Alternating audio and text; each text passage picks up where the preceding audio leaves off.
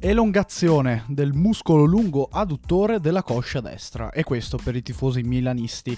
È eh, inequivocabile, è una frase inequivocabile, è eh, un infortunio inequivocabile, è quello di Rafael Leao che eh, ha rimediato appunto eh, un infortunio all'adduttore nella partita contro la Lazio di sabato, a rischio per il derby, vedremo se riuscirà ad andare in panchina o meno, le, le sensazioni sono contrastanti nel senso che l'infortunio è eh, molto molto antipatico c'è, esiste, è un problema muscolare e eh, complicherà la vita del portoghese nell'arco delle due semifinali di Champions League. Difficile per quanto mi riguarda che giochi la partita di andata, più probabile che tenti un assalto disperato al ritorno, naturalmente al ritorno eh, c'è la possibilità che il Milan non abbia nulla da perdere e eh, si tratti della partita nettamente più importante della stagione, però è chiaro che questo complica e di molto i piani dei rossoneri, soprattutto a quello che è eh, la vigilia di eh, Milan-Inter, eh, atto primo delle semifinali di Champions League, quella, per quello che dovrebbe rivelarsi un doppio scontro storico, per quello che sarà in ogni caso un doppio scontro storico e che insomma alla vigilia porta dei segnali negativi in ottica Milan. Andiamo a delineare quella che può essere la formazione titolare del Milan, considerando anche le, la variabile eh, Leao out e soprattutto a come l'Inter può gestire il doppio confronto, perché ci sono diverse cose da dire. Anzi, parlia, partiamo proprio da, da, questo primo punto di vista. Io credo che l'Inter all'interno delle due semifinali Champions League contro il Milan sia favorita, cioè nell'arco degli 180 minuti l'Inter sia più forte, abbia più possibilità di portare a casa la vittoria, il risultato, la qualificazione alla finale di Champions League. Perché dico questo? Perché l'Inter, a differenza del Milan, secondo me è una squadra più completa, più continua, più rocciosa in certi aspetti e che ha la capacità di gestire eh, il, il, doppio confronto, quindi eh, la sfida nel lungo periodo in maniera più matura, senza farsi prendere dal panico, senza essere eh, colpita particolarmente dalle folate che invece avrà il Milan. Credo che appunto il Milan all'interno di una gara secca potenzialmente potenzialmente sia più pericolosa. In generale tocchi picchi più alti addirittura dell'Inter con Leao.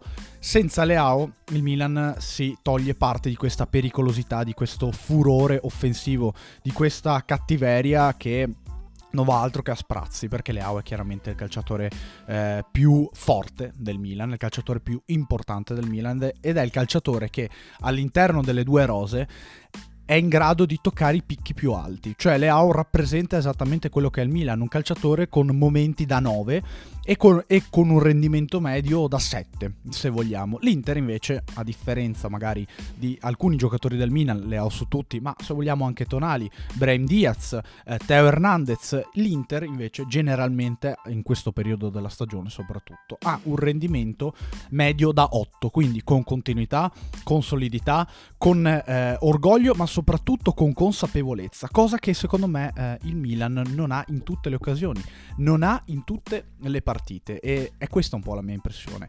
Milan che dunque dovrà cambiare totalmente eh, piano secondo me a gara.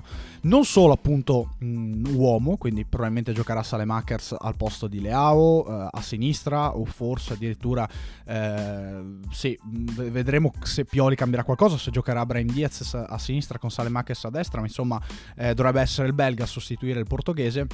Milan che però eh, questo punto, da questo punto di vista eh, dovrà affrontare la partita secondo me anche in maniera diversa. Cioè, il Milan è una squadra che è in grado di assaltare l'avversario e di giocare sull'avversario. Senza palla, eh, solida, cattiva e eh, con la possibilità di aggredire lo spazio. Bravo, è stato molto bravo il Milan nel doppio confronto contro Napoli a eh, sfruttare le debolezze dell'avversario e ad approfittarne il Milan dovrà secondo me fare la stessa roba, cioè po- potrà permettersi un po' meno di difendere con la difesa bassa e avrà secondo me la, qualche chance in più, qualche necessità in più di attaccare l'Inter. A questo punto, in queste condizioni qui, secondo quello che può essere il mio piano gara dell'andata nell'atteggiamento migliore da adottare per i rossoneri, l'Inter come eh, reagisce? Ecco, l'Inter invece è una squadra che è, trova, eh, diciamo, è, si sente molto più a suo agio, quindi trova, si trova in comodità quando gestisce la palla nella metà campo avversaria.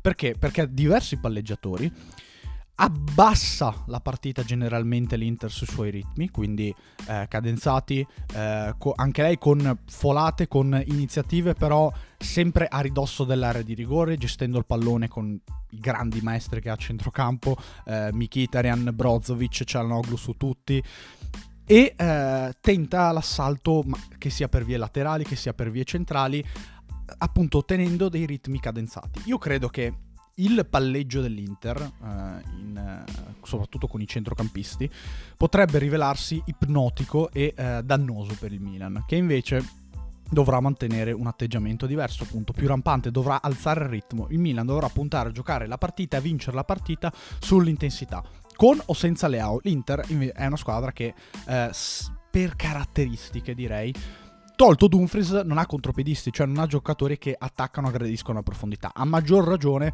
se dovesse giocare eh, e non Lukaku. Ma al di là di questo il Milan ha dimostrato di, di, di, avere comunque nei momenti migliori di trovare più confidenza aggredendo l'avversario, recuperando il pallone, sentendosi più all'interno della partita dell'avversario e buttandola a tratti anche un po' sulla confusione, sull'intensità, sulla voglia di recuperare prima il pallone de- degli altri.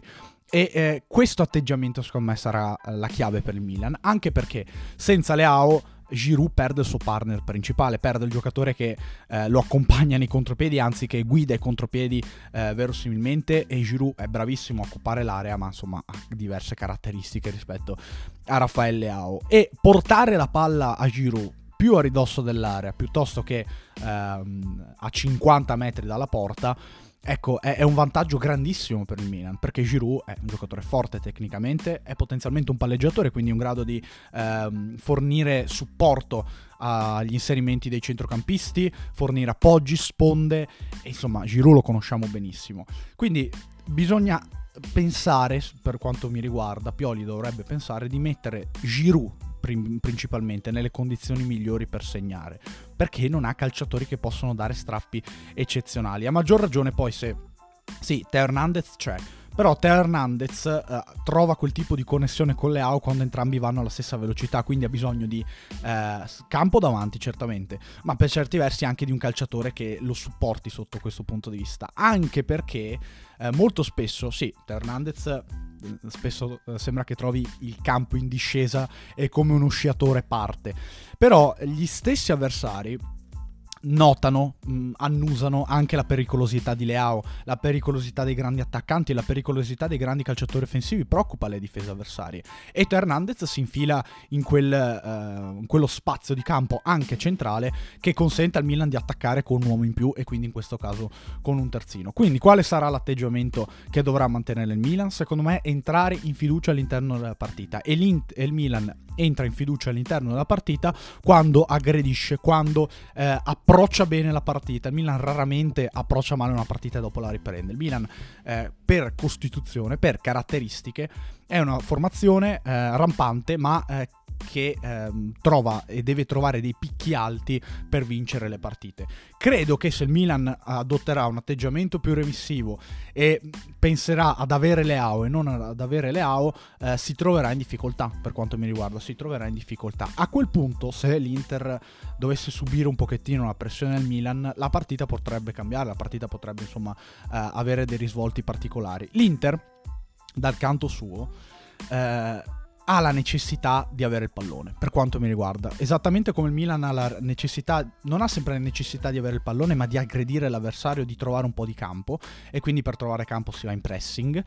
Ma eh, l'Inter invece eh, ha la necessità di avere il pallone, di farlo circolare, di eh, provare qualche tiro da fuori, di provare qualche combinazione un po' fuori dagli schemi, perché eh, l'Inter non è una squadra estremamente fantasiosa a livello di iniziative offensive. C'è il cross, c'è l'imbucata, c'è l'1-2 tra gli attaccanti attaccanti, quello. Um, è forte anche nelle palle inattive, però è una squadra che um, ha poche soluzioni. Quindi s- più l'Inter ha il pallone, più prende confidenza, più prende fiducia e più prova giocate anche attraverso i propri singoli complicate, difficili, uh, un po' fuori dagli schemi, il tacco, la combinazione particolare, il tiro al volo, insomma, uh, Barello è un calciatore che si può accendere molto da questo punto di vista, perché per esempio a differenza di Cialanoglu, Mkhitaryan e Brozovic, vedremo quali saranno le scelte di Inzaghi, è un giocatore che um, sì, ha bisogno della palla Barella per, per incidere nella metà campo avversaria come tutti i calciatori, però non necessariamente, cioè è un giocatore che anche eh, con ritmi altissimi emerge, emerge generalmente. E, um, se Barella entra in fiducia, per esempio, anche eh, sul piano della manovra, ecco, eh, l'Inter avrebbe soprattutto un terzo uomo d'attacco e non solo un centrocampista di rottura, non solo il calciatore a tutto campo che tutti conosciamo benissimo. E eh, attenzione perché se il Milan dovesse pressare alto, ecco, l'Inter potrebbe andare in difficoltà per quanto mi riguarda. Allora a quel punto, per esempio, un calciatore come Dumfries torna utilissimo. Ecco, eh, l'assenza di Leao, per concludere il discorso, è un danno totale e eh, solo per il Milan? Cioè, nel senso, sì, ovviamente sì. Ma eh, per quanto mi riguarda, non dobbiamo dimenticarci che va un pochettino a compensare l'assenza di Milan Skriniar. Cioè, io credo che all'interno dello scacchiere del Milan, Leao sia nettamente il giocatore più, più forte e più eh, eh, che, che, ha un impatto superiore agli altri a livello offensivo. L'Inter, per quanto mi riguarda, non ha questo calciatore qui. Cioè l'Inter non ha eh, questi calciatori realmente insostituibili. Cioè, faccio un esempio: se l'Inter dovesse giocare senza Barella, certo sarebbe un danno, ma con Mkhitaryan, Cialanoglu e Brozovic si sistema. Se l'Inter dovesse giocare anche senza Lautaro Martinez, si sistema. L'Inter invece ha più difficoltà secondo me, eh, senza un, un, grande marcatore puro. Quindi se Acerbi fa una buona partita a quel punto di vista, eh, Inzaghi insomma trova delle contromisure, trova un uomo importante in difesa e spesso Acerbi è stato questo. Però ci stiamo dimenticando che l'Inter non, non sta avendo screener in questo finale di stagione, che difensivamente invece è nettamente per quanto mi riguarda il calciatore più forte, lo è stato negli ultimi anni, il calciatore più impattante, il calciatore in grado di, di dare una soluzione di, diversa, di dare fiducia al reparto, di condurre il reparto e di andare anche tanto a contrasto con l'avversario in marcatura alta questo è Skriniar, l'Inter non ce l'avrà e quindi per certi versi insomma Leao avrebbe avuto vita più facile senza Skriniar ovviamente, ma è un duello che non c'è, cioè non, non esiste il duello tra Leao e Skriniar perché non esistono né Skriniar né Leao, quindi per certi versi l'Inter va a compensare ehm, con l'assenza di Skriniar. Io dico anche però appunto che sì, per quanto mi riguarda, per come vedo io la rosa dell'Inter, Skriniar è forse il giocatore che incide di più in un reparto. Lautaro anche ma un po' meno di Skriniar, Cialanoglu anche ma un po' meno di Skriniar, Barella anche ma un po' meno di Skriniar, lo è anche di Marco per certi versi, cioè l'Inter ha tanti giocatori forti, tanti giocatori da rendimento costante potenzialmente, non sempre stato così quest'anno, anzi, però l'Inter ha tanti giocatori da rendimento costante alto, ma non ha un calciatore che sposta gli equilibri più di tutti per quanto mi riguarda. Se devo trovarne uno, ovviamente tolto il portiere che insomma vale, ehm, se devo trovarne uno, il rappresentante più significativo da questo punto di vista è Skriniar, per le motivazioni che vi ho già detto. Anche il Milan ha calciatori che spostano, più dell'Inter per quanto mi riguarda, quindi eh, lo stesso Teo Hernandez, Tonali, Benasser, Leao, eccetera, eccetera. Leao è il calciatore che, che, sposta di più in assoluto nella fase offensiva e sposta dunque il gioco e l'atteggiamento del Milan. Skriniar, a differenza ecco, di Leao, non sposta il, il, gioco e l'atteggiamento dell'Inter, nel senso che l'Inter ha una sua natura offensiva senza Skriniar. Ecco, questo è evidente perché non è né un centrocampista né un attaccante. Al di là di questo, eh, io vi ringrazio per avermi ascoltato, vediamo come sarà questo Euro Derby, manca ancora insomma in realtà una giornata e più qualche ora, però ci stiamo avvicinando, eh, ci stiamo scaldando, intanto stasera Real Madrid-Manchester City, la seguirò ovviamente e probabilmente domani vi dirò qualche impressione sulla semifinale di andata tra Blancos e Citizens. Grazie per avermi ascoltato e come al solito vi do appuntamento ad un prossimo podcast.